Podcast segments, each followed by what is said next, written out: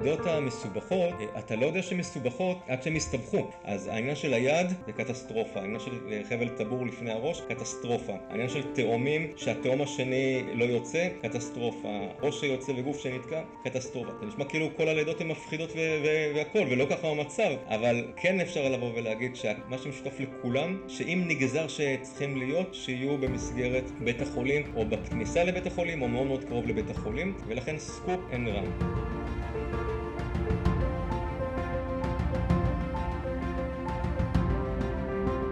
קל מאוד לדעת שזו היפרדות שלי המשמעותית.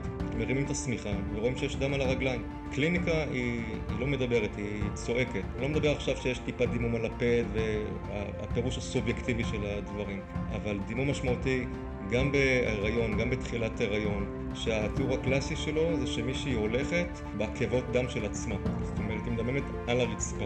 זה מצב שהפוטנציאל שלו זה לא רק מסכן חיים של העובר, אלא מסכן חיים של העובר ושל האישה.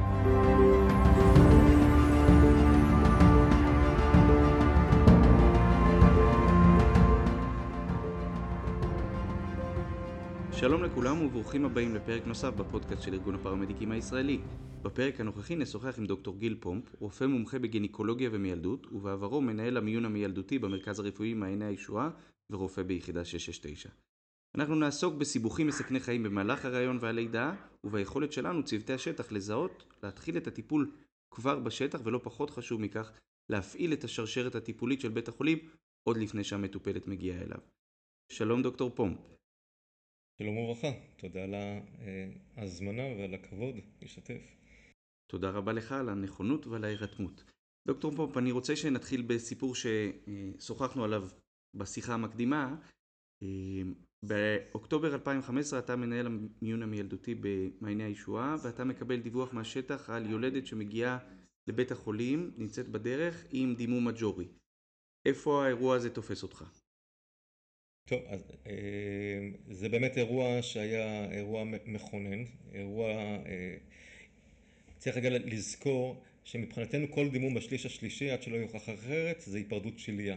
היפרדות שליה זה דבר שהוא מאוד מתעתע, דבר שקשור למעין טראומה, תזוזה שלייתית שגורמת לפציעה, אבל עצם הדימום עצמו בתווך שבין השליה לדופן הרחם זה גם גורם להזנה של אותו תהליך, זאת אומרת זה כמו תלישה שממשיכה וקרע קטן הופך לקרע גדול וגם יש צריכה של פקטורי קרישה כך שהיפרדות שליה כמעט בהכרח ה-natural history שלה זה להגיע ל-DIC, להפרעת קרישה כוללת.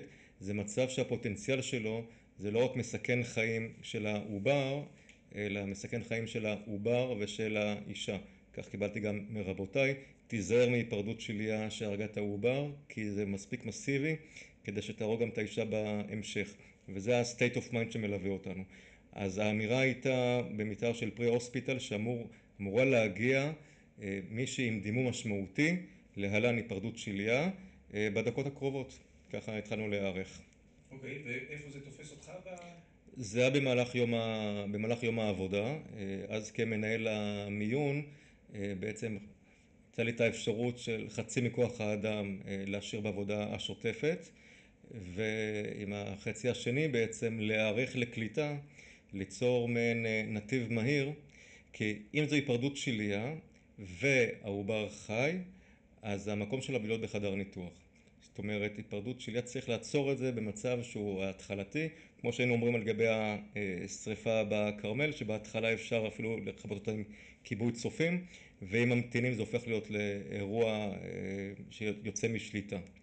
אז ככה אני חיכיתי בחוץ, חדר ניתוח קיבל אה, אה, התראה, הצוות היה באיקון, מרדים היה באיקון, חדר לידה, מה שאנחנו צריכים בעצם זה אולטרסאונד כדי רגע לראות כי אם אין דופק שם אותנו במקום אחר וחיכינו. ובערך כעבור עשרים דקות הגיע האמבולנס עם, עם גברת על אלונקה אה, קל מאוד לדעת שזו היפרדות שלי המשמעותית. מרימים את השמיכה ורואים שיש דם על הרגליים. זאת אומרת, הקליניקה היא, היא לא מדברת, היא צועקת. אני לא מדבר עכשיו שיש טיפה דימום על הפה והפירוש הסובייקטיבי של הדברים, אבל דימום משמעותי גם בהיריון, גם בתחילת הריון, גם דימום משמעותי אצל מישהי שהיא לא בהיריון, זה דימום שהתיאור הקלאסי שלו זה שמישהי הולכת בעקבות דם של עצמה, זאת אומרת היא מדממת על הרצפה, זה דימום שהוא משמעותי והוא נראה. במקרה הזה איך שהיא נכנסה פנימה ראינו שיש דם על כל הרגליים, האולטרסאונד שהיה מוכן הדגים דופק ואז בעצם התחלנו את הטיקינג, את שעון החול שמתקתק, לקחנו אותה לחדר ניתוח, אני חושב שמדדנו כניסה לחדר ניתוח בערך בשש דקות מהגעה לתחילת ניתוח ועוד קצת פחות מדקה, בערך ארבעים שניות להוצאת העובר, זאת אומרת זה כביכול המצב שאליו מתכוננים ומתאמנים ובעצם בוחן את כל המערכת כעבודת צוות, אגב יצא תינוק חי, אחרי זה לוקח עוד איזה שעה שעתיים להחזיר, לשקם את המצב ולהחזיר אותו כי יש פה את העניין של ההפרעות. קרישה שכבר התחילו למרות שהם בשליטה והניתוח שהוא אגרסיבי והיפרדות שליה מתפתחת על רקע מסוים שגם הוא גורם מקשה בניתוח. אבל בסופו של דבר היא יצאה גם בידיים מלאות, גם יצאה עם הרחם בפנים שזה לא מובן מאליו אבל זה לדעתי דוגמה נהדרת של הרצף שבין הפרה-הוספיטל לכניסה, השער של המיון ולטיפול הדפיניטיבי בחדר ניתוח. בואו נחזור עוד רגע אחד למיתר השטח עוד לפני הטיפול הדפיניטיבי, מהם הדגלים האדומים עבורנו כצוותי השטח לזהות את אותה מטופלת שנמצאת במצב מסכן חיים ואילו כלים יש לנו בשטח כדי לסייע לאותה מטופלת עוד לפני שאנחנו מגיעים לבית החולים. זה שאלת מיליון הדולר, אני חושב שהדבר הנכון ביותר בכל סיטואציה זה ה scoop and run, זאת אומרת אני כמעט לא רואה מצב שטיפול דפיניטיבי, אפילו לידה, ניתן במתארים של pre-hospital, אני לא מדבר על מצבי קיצון, לא מדבר עכשיו על מצב שבו מצב שעכשיו האישה כבר לא חיה ויש ארבע דקות להוציא את העובר לפני ש... זאת אומרת כל מיני מצבים כאלה שהם הירואיים, כל הדברים האלה נשים רגע בצד, אפילו הלידות יש מין אגדה אורבנית שלפעמים צוותי אמבולנס עושים סיבובים, כמובן לא בארץ, בארץ כולם צדיקים, במדינות רחוקות שעושים סיבובים כדי למשוך זמן כדי לקבל את הלידה, אני לא חושב שמישהו בריא בדעתו או מישהו שעבר מספיק מקרים של לידות לא הולכות כמו שמתוכנן היה רוצה לאחל את זה לעצמו, לידה שמתפתחת לבד לא צריך לא מיילד ולא פרמדיק ולא רופא, אפשר ללדת גם בשדה, לידה שנתקעת שם מתחילה הבעיה, התאום השני שם הבעיה, תינוק שצריך תמיכה נשימתית והחייאה, פגות, כתף שנתקעת, אלו הדברים שאתה לא רוצה לפגוש במיתר של פרה-הוספיטל, גם עם ציוד וגם עם ידע, עדיין זה, אלו מצבים שבהם המערכת נבחנת ולא האדם הפרטי, מוכשר ככל שיהיה. עכשיו אני אענה לגבי מה ששאלת באמירה מוקדמת יותר, מה שלא הורג לא מעניין בהקשר הזה של הרפואה הדחופה, המיילדותית הדחופה, אז בעצם צריך לשאול מה הורג נשים סביב הלידה, אז דימום זה חד משמעית, עם כל זה שיש עלייה פיזיולוגית בנפח הדם, במקום חמישה ליטרים, שישה ליטרים וטיפה יותר מדולל כדי שאפשר יהיה, כלומר המוגלובין יורד כדי שאפשר יהיה להכיל דימום, עדיין דימום זה אחת הסיבות המשמעותיות גם בעולם וגם בעולם המערבי לתמותת יולדות, עניין של זיהום גם כן, מחלות לחץ דם כשהמובילה שלהם זה הרעלת עם הפרכוס ואו דימום לאיברי מטרה כמו מוח וכבד, אלו הדברים העיקריים, תסחיף ריאתי גם כן קיים, תסחיף מי שפיר, אני לא רוצה לקרוא לזה איזוטריה כי פוגשים את זה, בהערת סוגריים אני אגיד שלדעתי יש אבחון יתר של תסחיף מי שפיר מכיוון שכל מצב שבו אני רוצה להסיר את האחריות ממני, אני אומר זה תסחיף מי שפיר ואז בעצם לא היה לי שום דבר מה לעשות, תמיד צריך להסתכל גם בדיעבד האם באמת זה היה תסחיף מי שפיר או בניתוח של המקרה היה משהו אחר, ובכל מקרה דבר נוסף צריך להגיד ההבדל בין נשים להיריון למטופלים אחרים בפרה-הוספיטל שיש שני פציינטים, יש גם את העובר שאותו אנחנו לא רואים והדבר השני זה שאישה בהיריון מתנהגת אחרת מבחינת ההתנהגות הפיזיולוגית שלה וגם היכולת שלה להתמודד עם טראומה, מנגנוני הפיצוי אז ככה, אם נגיד אדם מבוגר עושה דום לב, אז באים ואומרים כמה זמן יש לנו למכת חשמל כדי להציל את המוח, כלומר כמה זמן מוח יש לנו, ומקובל להגיד כארבע דקות, נכון? אם זה, אם זה לא השתנה, פלוס מינוס. אני קיבלתי מרבותיי, ושוב יש לזה אולי קצת ויכוחים בספרות, קיבלתי מרבותיי 12 דקות זמן מוח של עובר. יש שיגידו 15 דקות, אבל הכוונה מהרגע שעושים בעצם חסימה מלאה של חבל הטבור, של האזנת הדם המחומצן לעובר, עד שיהיה נזק מוחי בלתי הפיך, נגיד 12 דקות, יש שיגידו 15 דקות, אבל זה הזמן, מסגרת הזמן שיש. עכשיו, ה-12 דקות האלה, אם אני בחדר לידה, במרחק שני חדרים מחדר ניתוח, זה המון זמן, כי אני יכול עכשיו רגע לשנות צד, לתת חמצן, לתת תרופה, לנסות רגע להרפות את הרחם. עברו 4 דקות, עברו 8 דקות, ואז אני, 8 דקות, עוד 2 דקות של העברה, עוד דקה של הרדמה ועוד דקה של ניתוח, הגענו ל-12 דקות, וזה בעצם סוג של כשירות ליבה, לזה מתכוננים. אבל אם אני מחוץ לבית החולים, ה-12 דקות האלה זה שום דבר. זאת אומרת, עד שאני בעצם מגיע לקריאה, אוסף ומעביר הלאה ומגיע לבית החולים, כבר עברנו את ה-20 דקות, חצי שעה, ובעצם אנחנו לא מודדים את הזמן הפגיעה מהרגע שנכנסנו לתוך בית החולים, אלא מהרגע שהתחילה insult, מהרגע שהתחילה הפגיעה לעובר. כשכל הדברים אנחנו לא רואים את זה בעצם. שוב, אנחנו מדברים, מטפלים במטופל נסתר. כך שלפני הכל, אם אני יכול לבחור במשהו אחד כדי להגיד, זה ה scoop and run. עכשיו, לפעמים אנחנו מוגבלים ביכולת שלנו, ואנחנו עושים את כל הטכניקות שיש לנו כדי לגנוב זמן. לגנוב זמן זה גם מבחינת הכלים שיש לנו במתאר של הפרה-הוספיטל, כדי לעכב את התהליכים הפיזיולוגיים, לעכב את ההידרדרות, למשל חמצון יתר, למשל שמירה על נפח בתוך כלי הדם, לנסות להאט את התהליך של העיבוד דם או צריכת פקטורי הקרישה בצורות שונות שאני מקווה שנצליח לדבר עליהן עוד מעט, לשמור על אימא חיונית, זאת אומרת הדבר שהוא הכי חיוני לשמירת החיוניות של העובר זה אימא, אימא חיונית, מתייחסים לרחם ולעובר כאל איבר מטרה, אז מה שהתינוק צריך, העובר צריך זה אימא חיה בתוך כל הדברים האלה, אנחנו, כלי נוסף שיש לנו כדי לקצר תהליכים זה לתת את ההתראה לממשק שמקבל, לממשק של מיון חדר לידה, חדר ניתוח, כדי לקצר את כל ה... את כל הסדר פעולות שנדרש עד הטיפול הדפיניטיבי.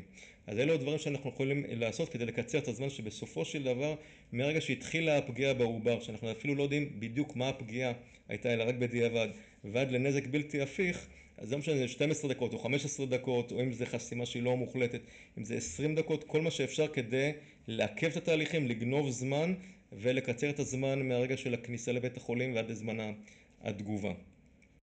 אם אנחנו מבינים שמה שהמטופלת הזו צריכה זה טיפול דפיניטיבי בבית החולים ויותר מזה בתוך חדר הניתוח בבית החולים ולהפעיל את השרשרת הטיפולית בתוך בית החולים כמה שיותר מהר, אז מתבקשת השאלה איזה דיווח היית מצפה לקבל כרופא בבית החולים מאיתנו בשטח, ככה שהנורות האדומות גם אצלכם ידלקו והשרשרת הטיפולית תתחיל את ההכנות שלה עוד לפני שהמטופלת מגיעה לשער בית החולים. איך אפשר במשפט אחד להגיד את הכל ולהפריד בין הטפל, שיש הרבה קריאות שווא, לבין הדבר שצריך לעצור את כל בית החולים ולהיות מוכן? אני חושב שלהגיד שאישה בהיריון שהיא לא יציבה לא יציבה זה סיבה מספיק טובה כדי להתניע את כל התהליך, זה לא משנה אם לא יציבה כי היא מפרכסת או לא יציבה בגלל שהיא איבדה הכרה ויש ירידה בסימנים החיוניים שלה שלא מצליחים להרגיש דופק, אם זה בגלל דימום שממלא את הרצפה ושוב כשאני מדבר על דימום זה אמנם מתייחסים לכל דימום בהיריון בשליש השלישי כאל היפרדות שליה, גם על דימום שרק החתמה על הפד, אבל זה התייחסות מחמירה. אני מדבר על דימום אקטיבי שנמצא על הרגליים, נמצא על הפד, נמצא על המיטה, זאת אומרת מישהו שעכשיו כל המיטה ספוגה בדם. זה מצב שמתייחסים אליו כאי צריכה כנראה חדר ניתוח, היא צריכה הכנה של מוצרי דם. יכול להיות שמקסימום אחרי זה לכשנגיע נחזיר את מוצרי הדם חזרה למקרר.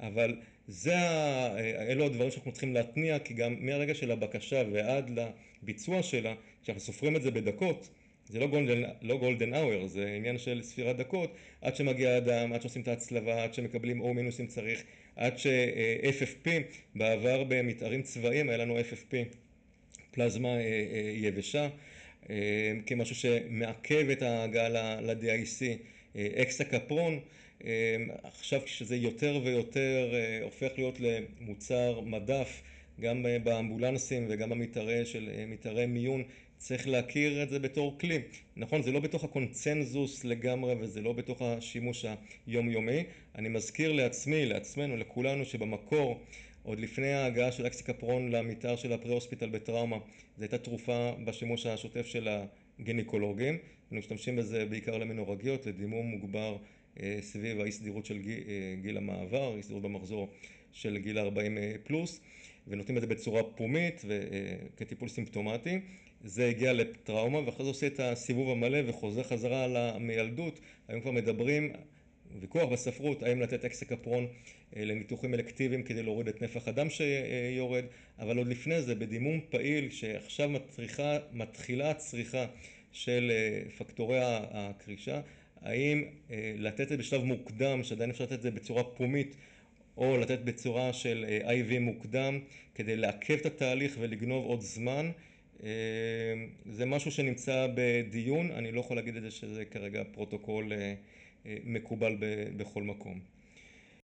אז אם לרגע נסכם את השיחה שלנו על המטופלת ההריונית, המדממת, הלא יציבה, הנקודות המרכזיות מבחינתנו בשטח הן? קודם כל זה scoop and run, אם העובר צריך חדר ניתוח ואם יש תהליך של תלישה, זאת אומרת תלישה של ממש כמו שאני אעשה עכשיו דוגמה עם נייר ששנץ קטן הופך לשנץ מלא ומה שעושה את ההפרדה הזאת זה נוזל שהולך ומפלס את הדרך בין שני השכבות, אז את הדבר הזה זה בעצם פקטור של הזמן הוא לפני הכל. עכשיו בעודנו מתקדמים לכיוון חדר לידה סלש חדר ניתוח, לתת את ההתראה, לקצר את ההליכים הלוגיסטיים של צוות, של מוכנות לחדר ניתוח, של מוצרי דם אם צריך, במקביל לחמצן, במקביל לפתוח ליין כל עוד זה לא מעכב אותנו, לחמם, לשמור על חימום, כל הדברים בעצם שמאפשרים פרפוזה טובה לפריפריה. אני מציע להתייחס קודם כל לעובר דרך אגב כאיבר מטרה, זאת אומרת כמו שאנחנו מתייחסים לכליות ולמוח ולכבד, אל מישהו שלא יציב המודינמית, בין השאר הוא צריך, העובר הוא תלוי באמא כאיבר מטרה, כשהאמא תהיה בסדר הסיכוי להציל את העובר הרבה יותר גבוה, זאת אומרת זה מהירות וחמצון. מהמטופלת המדממת בוא נמשיך למצבים מסכני חיים נוספים במהלך ההיריון. אז ככה, כל מה שקשור לתסחיף ריאתי ותסחיף משפיר ואת הדברים הכבדים האלה של מישהו שכרגע היא לא בהכרה והיא לא נושמת, אז שוב, scoop and run. גם במישהו שהיא לא הריונית זה מצב שהוא מאתגר, מישהו שכרגע הוא לא יציב ובהיריון זה הרבה יותר קשה גם כי יש צריכה מוגברת וגם כי יש לחץ על הריאות, הבטן ההריונית שמפריעה ולפעמים על מצב נשימתי פר אקסלנס הטיפול הראשוני יהיה יילוד, זאת אומרת אני זוכר שבהקשר של מישהי עם שפעת קשה שקשה לחמצן אותה, הטיפול הראשון היה לילד אותה ואחרי זה אפשר היה לטפל בה בצורה שמרנית, אז קל וחומר כשיש משהו שהוא כמו תסחיף ריאתי או תסחיף מי שפיר אז ברור שזה לא למיטה של פרה-הוספיטל, אבל שוב זה מישהי שהיא עכשיו כביכול במצב רגע לפני קביעה על זה שאין לה מדדים חיוניים, אני שם את זה בצד ולא נוגע בזה.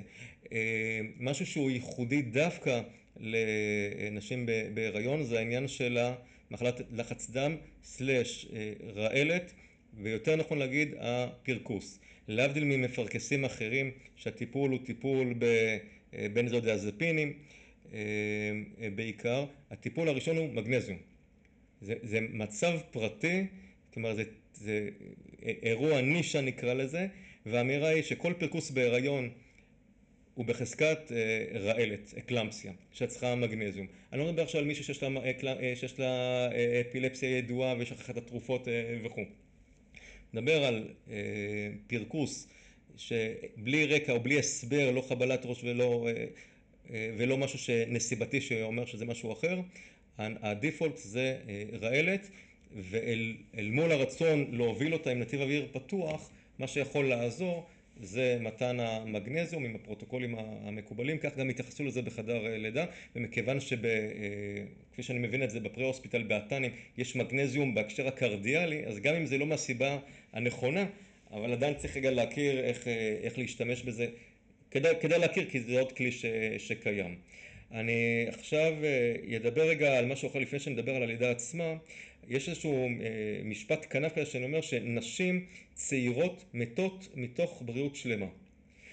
ואני אסביר, מנגנון הפיצוי שיש ליולדת שהיא גם צעירה וגם בהיריון יש את העניין של העלאת נפח הדם, היכולת להתמודד עם אובדן אקוטי של נוזלים הוא כזה שאנחנו לא נראה את הירידת לחץ דם, אנחנו לא נראה בהכרח דופק מואץ, זאת אומרת יכולה להיות מישהי שהיא במצב של פרה-שוק עם דופק 90 מכיוון שדימום ברחם או הפעלה של החלק התחתון של המערכת המין הנקבית מפעילה את המערכת הווגאלית ובעצם היא הייתה רוצה להיות עם דופק 120 אבל בשקלול של המערכות האיזון והבקרה יהיה לה דופק 90 ואז בעצם היא בסוג של שוק שהוא compensated, זאת אומרת מפוצה ואז כאילו בבת אחת כשמגיע משלב הקומפנסציה, משלב הפיצוי לשלב הדה-קומפנסציה אז פתאום מאבדים אותה. שוב, נשים צעירות ובריאות מתות מתוך בריאות שלמה.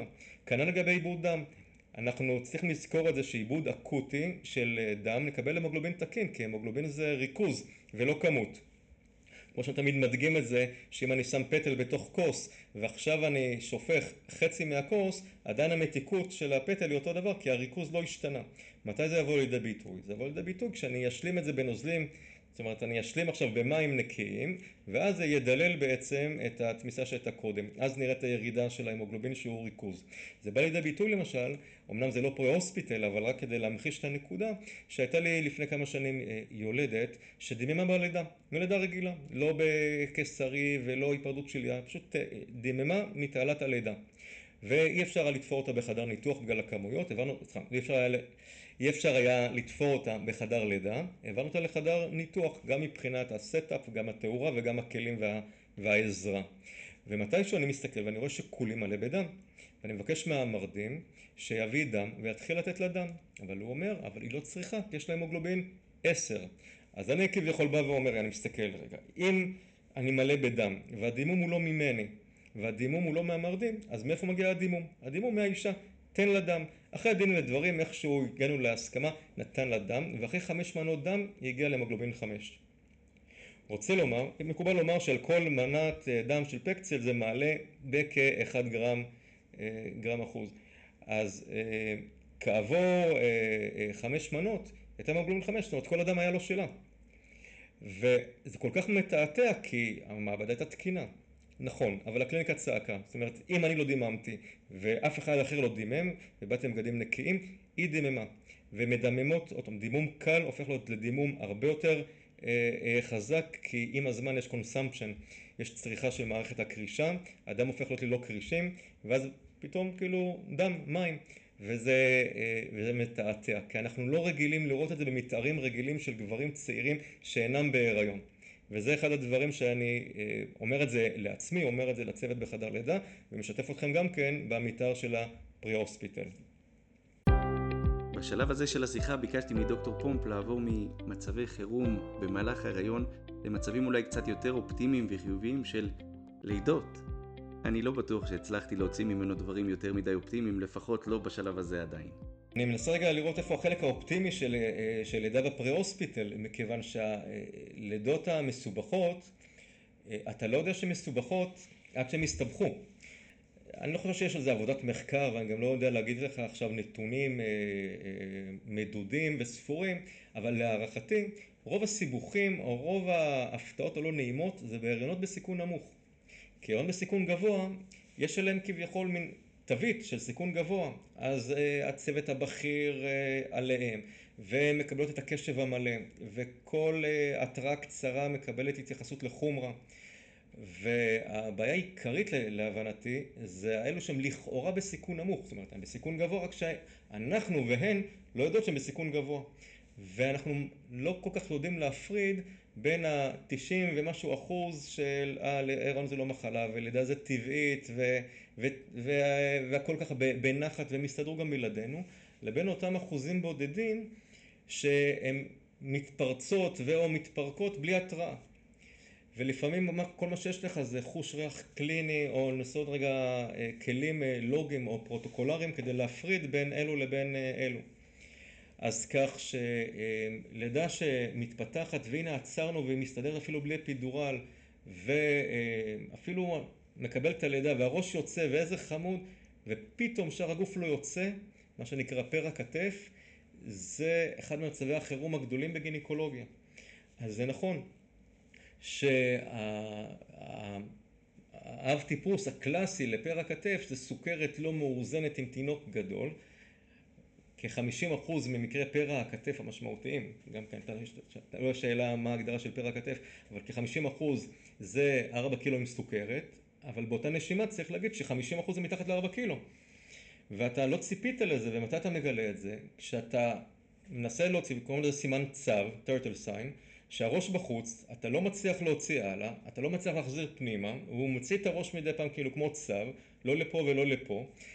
ותתחיל לספור אותה 12 דקות 15 דקות 20 דקות שבהם האגן של האישה והשרירים של תעלת הלידה לוחצים על הצוואר שלו והוא מתחיל לשנות את צבעו להכחיל וכו' וכו' ובעצם זה מסוג המקרים למשל מקרי החירום שאותם סימולציות שהצוותים בחדר לידה ובמיון המילדותי מתרגלים איך לנהל מצב כזה שאחד התסריטי קיצון זה לשבור את הכתף של העובר של הילוד כדי בעצם להוריד את ההתנגשות של עצם בעצם.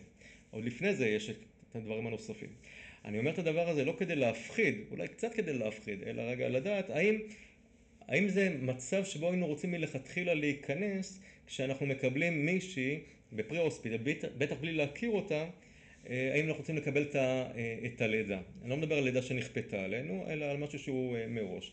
כנ"ל לגבי העניין של הדימום תוך דימום לאחר לידה מה שקוראים לזה PPH Postpartum Hemorrhage. הכל נראה בסדר. כלומר היא בסדר גמור והיא התקדמה וילדה ואפילו מדברים על ולדניות מישהי בלידה שישית לידה שמינית שמתחילת התלונות שלה ועד הסיום של הכניסה ללידה פעילה והיציאה יכול להיות אפילו עשרים דקות כאילו ממש בהפתעה. אבל דווקא באוכלוסייה הזאת הסיפור מתחיל אחרי הלידה עד כדי כך שהיו עבודות בספרות בעבר שכינו את הוולדניות The Dangerous Multipara. זאת אומרת תפחד מהם כי הם לא אותו דבר כמו שאתה רגיל לראות. התינוק יצא ועכשיו יש לנו רחם אטוני שריר שלו מתכווץ עם כלי דם עורקיים פתוחים. כי בעצם הכלים העורקיים עוברים דרך שרירי סיבי השריר של הרחם וכשהרחם מתכווץ הם סוגרים את הכלי דם העורקיים ואם הרחם כרגע הוא לא מכווץ אז יש לנו דימום עורקי פעיל עכשיו זה מצב שמזין את עצמו כי אם יש לי דם בתוך הרחם דם וקרישי דם אז הרחם לא יכול להתכווץ כי יש לו תוכן. אם הוא לא מתכווץ אז הוא מדמם יותר מדמם יותר. ואז בעצם זה מצב כזה עם התפתחות או הידרדרות אקספוננציאלית. חוץ מכמובן העניין של החמצון פתיחת line מתן נוזלים חימום. דבר נוסף שצריך רגע לדעת אצל מישהי שילדה והיא מדממת באופן פעיל זה שלפוחית שתן מלאה מפריעה לכיווץ של הרחם. ולכן חלק מהפרוטוקולים או חלק מה action items הצעדים שצריך לעשות בזמן שיש דימום אקטיבי לאחר לידה PPH בניהול האקוטי שלו חוץ מכיווץ של הרחם זה גם ריקון של השלפוחית. עכשיו אני אומר נקרא לזה טיפ של אלופים. זה לא ברור לכולם וזה לא אינטואיטיבי אבל האישה עשתה פיפי עשר דקות לפני הלידה. שמתי לה קתטר עשר דקות קודם. למה צריך לרוקן עכשיו שוב?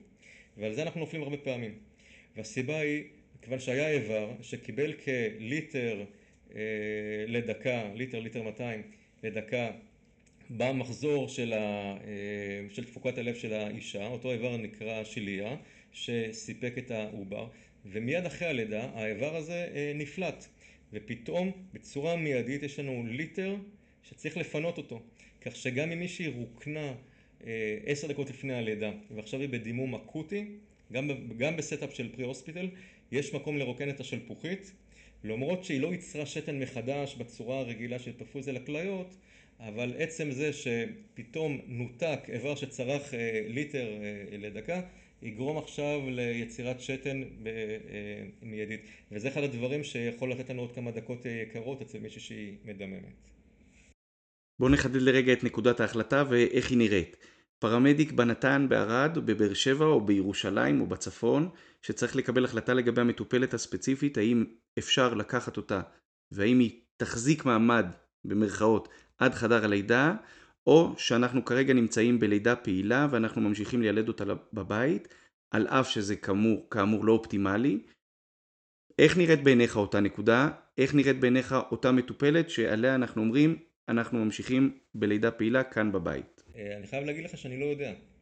כאילו, את האמירה של לידה פעילה זה לידה שהולכת ומתקדמת מרגע לרגע.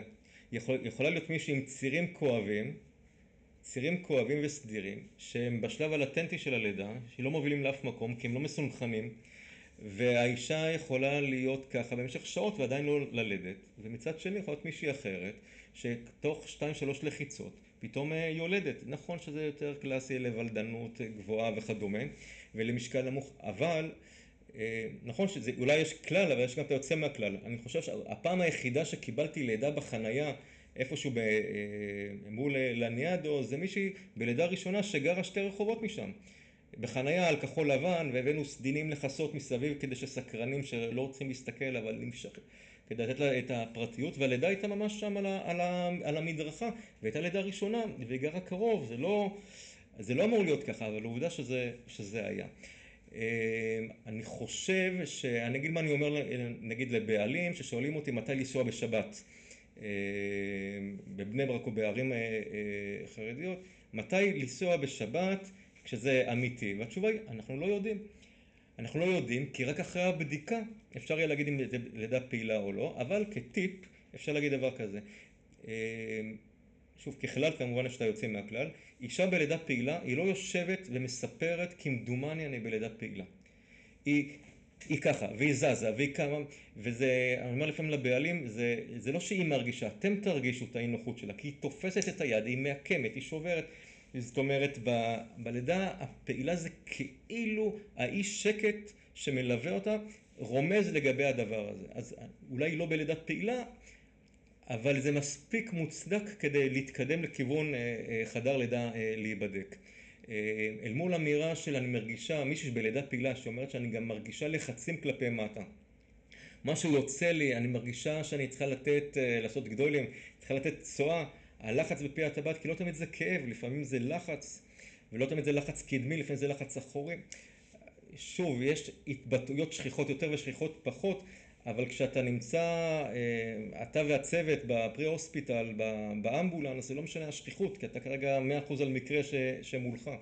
אז במקרים האלה לשים כפפה ולראות אם מרגישים את הראש, אנחנו לא עושים את זה, כי זה לא חלק מהיכולות שלנו, אבל האישה הרבה פעמים שמה יד ומרגישה. ואם היא אומרת אני מרגישה את הראש בחוץ, זה הזמן אולי... בפתח, מרגישה אותו בפתח בעצם. בטח, לפעמים גם אפילו יותר מזה, זה הזמן רגע להתייחס להליך המתקדם של הלידה. אגב, בלידה יש שלושה שלבים, השלב הראשון זה עד הגעה לפתיחה גמורה, השלב השני זה מפתיחה גמורה ועד יציאת הראש, ואפשר לקרוא הראש והתינוק, השלב השלישי של הלידה זה יציאת השלייה. אני מזכיר את זה, שוב, אני מזכיר את זה לנו, ואתם, אולי גם לקהל ששומע אותנו במקומות אחרים, שהלידה לא נגמרת עד שהשלייה לא בחוץ. כי השלייה יודעת לדמם, כי השלייה יודעת לייצר אינדיקציה לחדר ניתוח. שלייה שלא יוצאת, צריכים להמשיך לחדר ניתוח. כך שלפעמים אנחנו מתעסקים בלידה ואיזה חמוד ויצא תינוק ואנחנו שואבים לו את ההפרשות וכדומה ואז עצרנו מה scoop and run ואני מזכיר את זה רגע לעצמנו, זה חשוב, זה נכון, אבל זה לא נגמר, it ain't over until it's over. ואז אנחנו פתאום מרימים את זה ורואים שעכשיו התחיל הדימום המשמעותי של ה-PPH שלי שלא יצא וכדומה. אז לזכור את זה שיש שלושה שלבים ללידה, יש את העניין של הלידה הפעילה, שיש את הכלל והיוצא מהכלל. אני כן יכול להגיד שאצל ולדניות זה לא מתנהג לפי הספר ולכן לכבד אותם ולא לבוא ולהגיד אה זה בטח בשלב הזה הצירים הם רק כל שמונה דקות אז עוד רחוק בוא ניסע באיזי אני כן יכול לבוא ולהגיד שבאנמנזה רגע לשאול מה היה בלידות קודמות והאם היא מוגדרת כסיכון ולכבד את ה... לכבד את האלו עם הרקע הפלילי, את האלו עם, ה... עם התווית של תיזהרו מהם, האישה יודעת להעיד על עצמה. כשמישהי באה ואומרת אני מכירה את זה מלידות קודמות, אני מכירה, הזהירו אותי, אז למרות הנטייה שלנו להגיד הכל בסדר, יש לה דופק בסדר, לחץ דם בסדר, זה לא נראה כמו לידה, זה לא נראה ש... בוא נגיד, אני לא הייתי סומך על עצמי, אני יותר סומך על האישה עם, ה, עם הניסיון במקרים האלה, ואז להפעיל את העניין של ה scoop and run. ולגבי, ככה רק אולי לסיום אני אגיד שהיה מקרה שבא מישהו בלידה שנייה, בא לקופת חולים שהייתי במודיעין עילית לפני כך וכך שנים, והתחילו לה צירים, ואני לא יודע למה באה לקופת חולים, כשיש צירים צריך ללכת לחדר לידה, ופתאום היא עם תשעה סנטימטר ואצלנו במרפאה, וקראנו למד"א, ומד"א מעביר אותה לאלונקה, ועכשיו היא ממשיכה ללדת, אז מהאלונקה חזרה למיטה, כי אי אפשר, היא לא יבילה, אי אפשר להוביל אותה, ואז לא, עדיין תשעה סנטימטר עם הערכת משקל של ארבע קילו, ראש אחורי, זאת אומרת OP, בואו נעביר אותה חזרה, היא עוברת ועוד פעם נראה שהיא נכנסת ללידה, ואנחנו בפינג פונג הזה שאי אפשר להעביר אותה, והיא כאובה, ורק להבין, ארבע קילו עם ראש אחורי, עם OP, זאת אומרת עורף לאחור, זה מצב שנחשב מאתגר גם בחדר לידה עם כל הצוות מבחינת העניין של הצורה, התנועות שנדרשות בשביל היציאה מהאגן. ואז בנקודה הזאת שהבנו שאנחנו צריכים לקבל לידה כי אי אפשר להעביר אותה נראה לי פעם ראשונה שהשתמשתי בפודנדל בלוק. זאת אומרת באותם דברים שהיינו משתמשים לפעמים בשטח או במצבי קיצון כי אי אפשר לתת לה אפידורל אבל אפשר היה לעשות הרדמה מקומית שכבר אולי כמה עשורים לא משתמשים בזה כי לא צריך אותה כי יש אפידורל אבל בתנאי שטח כן יצא שהיה איתה רופא שכן בא מהשטח וכדומה ולכן בהזרקה בצדדים פתאום לא כאב לה.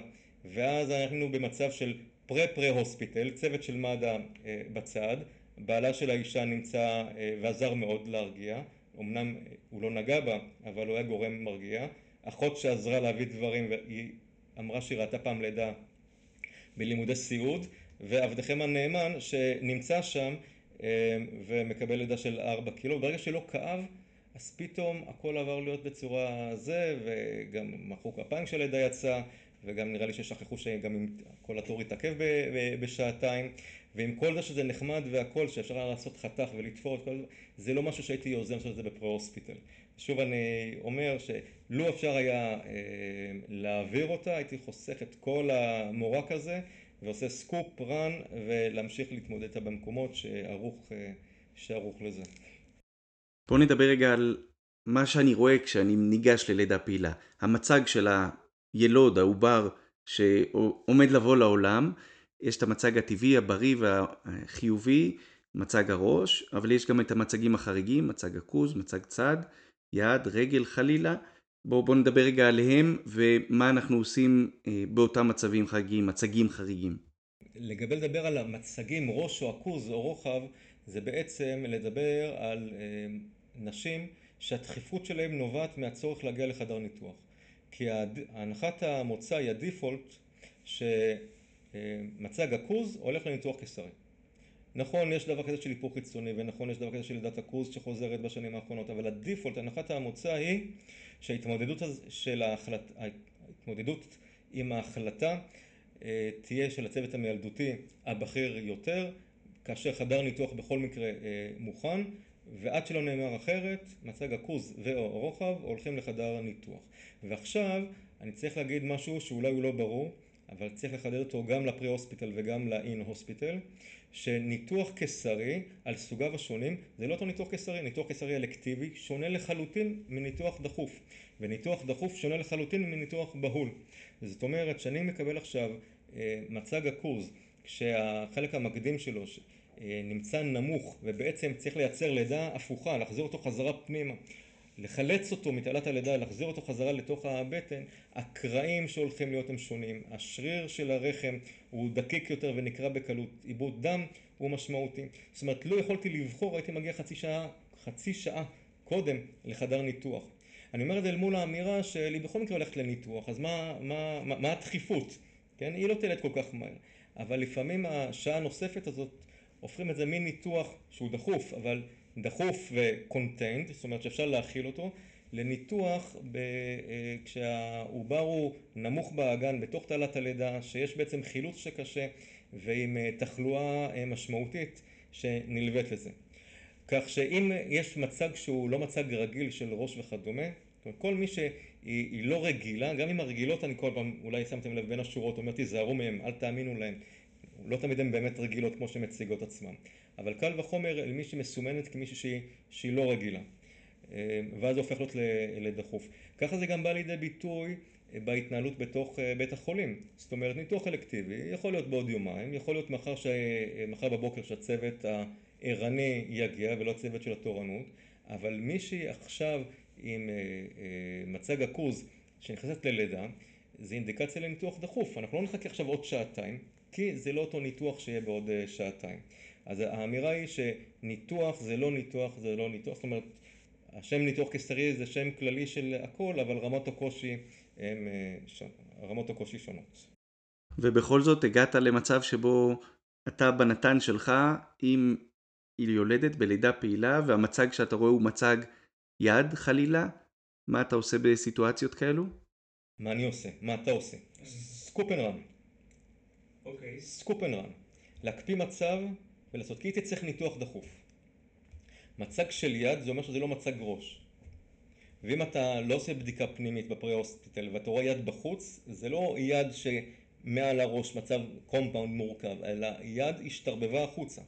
זה מצב שהוא סופר דחוף. דבר נוסף שמאתגר אותנו ב pre-in-hospital, כביכול על התפר בממשק, זה מצב שחבל הטבור לפני הראש. כי חבל הטבור בתור אותה, נקרא לזה כבל של, של החמצן שהולך בין האישה דרך השליה בתוך חבל הטבור לעובר, זה אספקת החמצן שלו.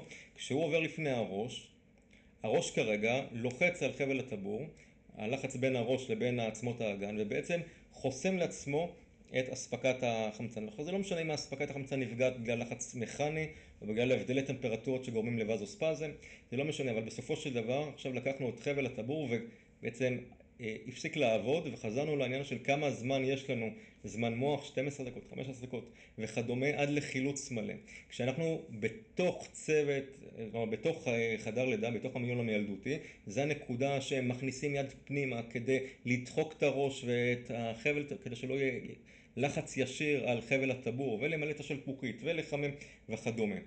אז זה לא עושים את זה בפרה-הוספיטל, אבל כן אפשר לידע את הפרה-הוספיטל שמגיע מקרה כזה שבעצם הניהול האקטיבי האגרסיבי ייעשה בדחיפה ולא במשיכה, זאת אומרת ייעשה כבר מההגעה לתוך שערי בית החולים, שההגעה לחדר ניתוח אם צריך, שהמילוי של פוחית והדחיקה של, של הראש.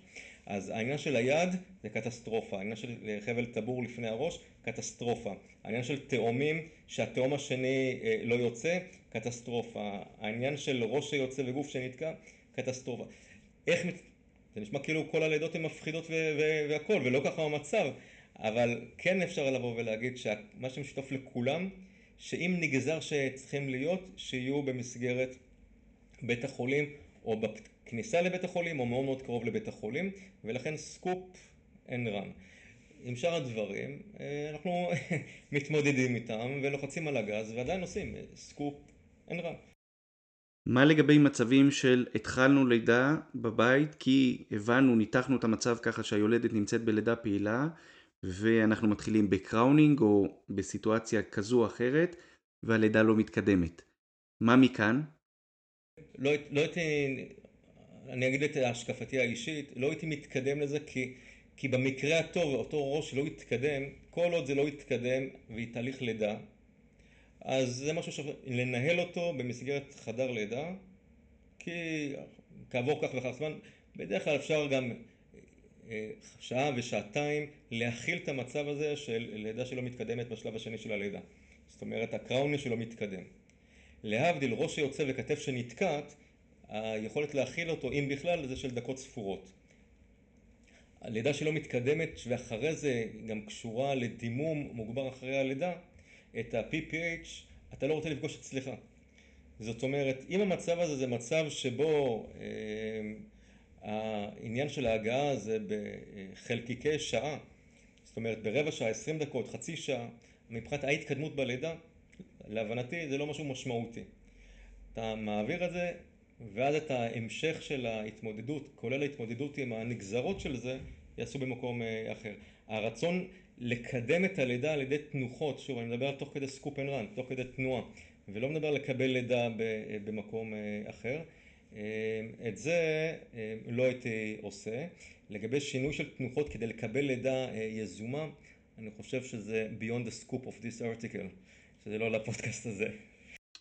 אחרי שאמרנו קודם שנעבור לחלק היותר אופטימי מסיבוכי ההיריון ללידות, בסופו של דבר נשארנו גם פה לא בדיוק אופטימיים, התעסקנו בעיקר בסיבוכים ובאתגרים ובמה יכול להשתבש. לא אופטימי יותר מדי. אני לא מסכים איתך, אני חושב שזה מאוד מאוד אופטימי. אותו מקרה שהתחלת לדבר עליו של היפרדות שליה קשה, שניתוח בתוך דקות והוצאה בשניות, יצא עם ידיים מלאות. זאת אומרת, העניין של ה scoop and run זה דבר מאוד מאוד משמעותי.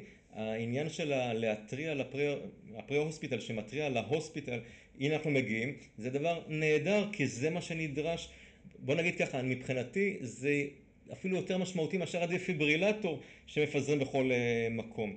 להיות בתוך חלון הזמן, לא של ארבע דקות של חשמל ושל זמן מוח, אלא זמן חמצון עובר.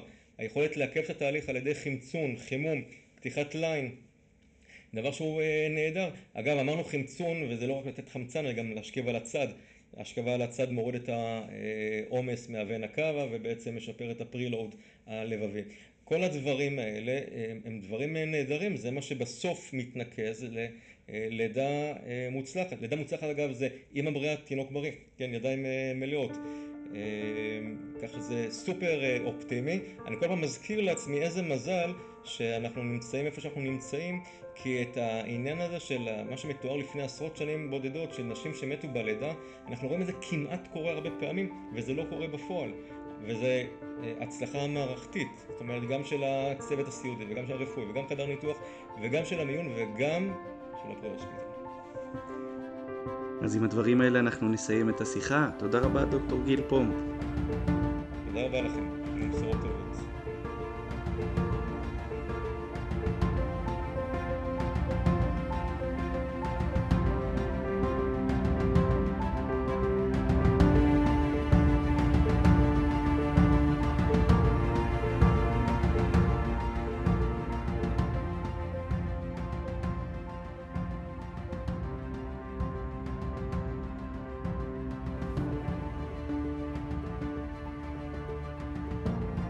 הפודקאסט של ארגון הפרמדיקים הישראלי הוא במה לדיון בנושאים מקצועיים ובנושאים שקשורים לפיתוח מקצוע הפרמדיק בישראל.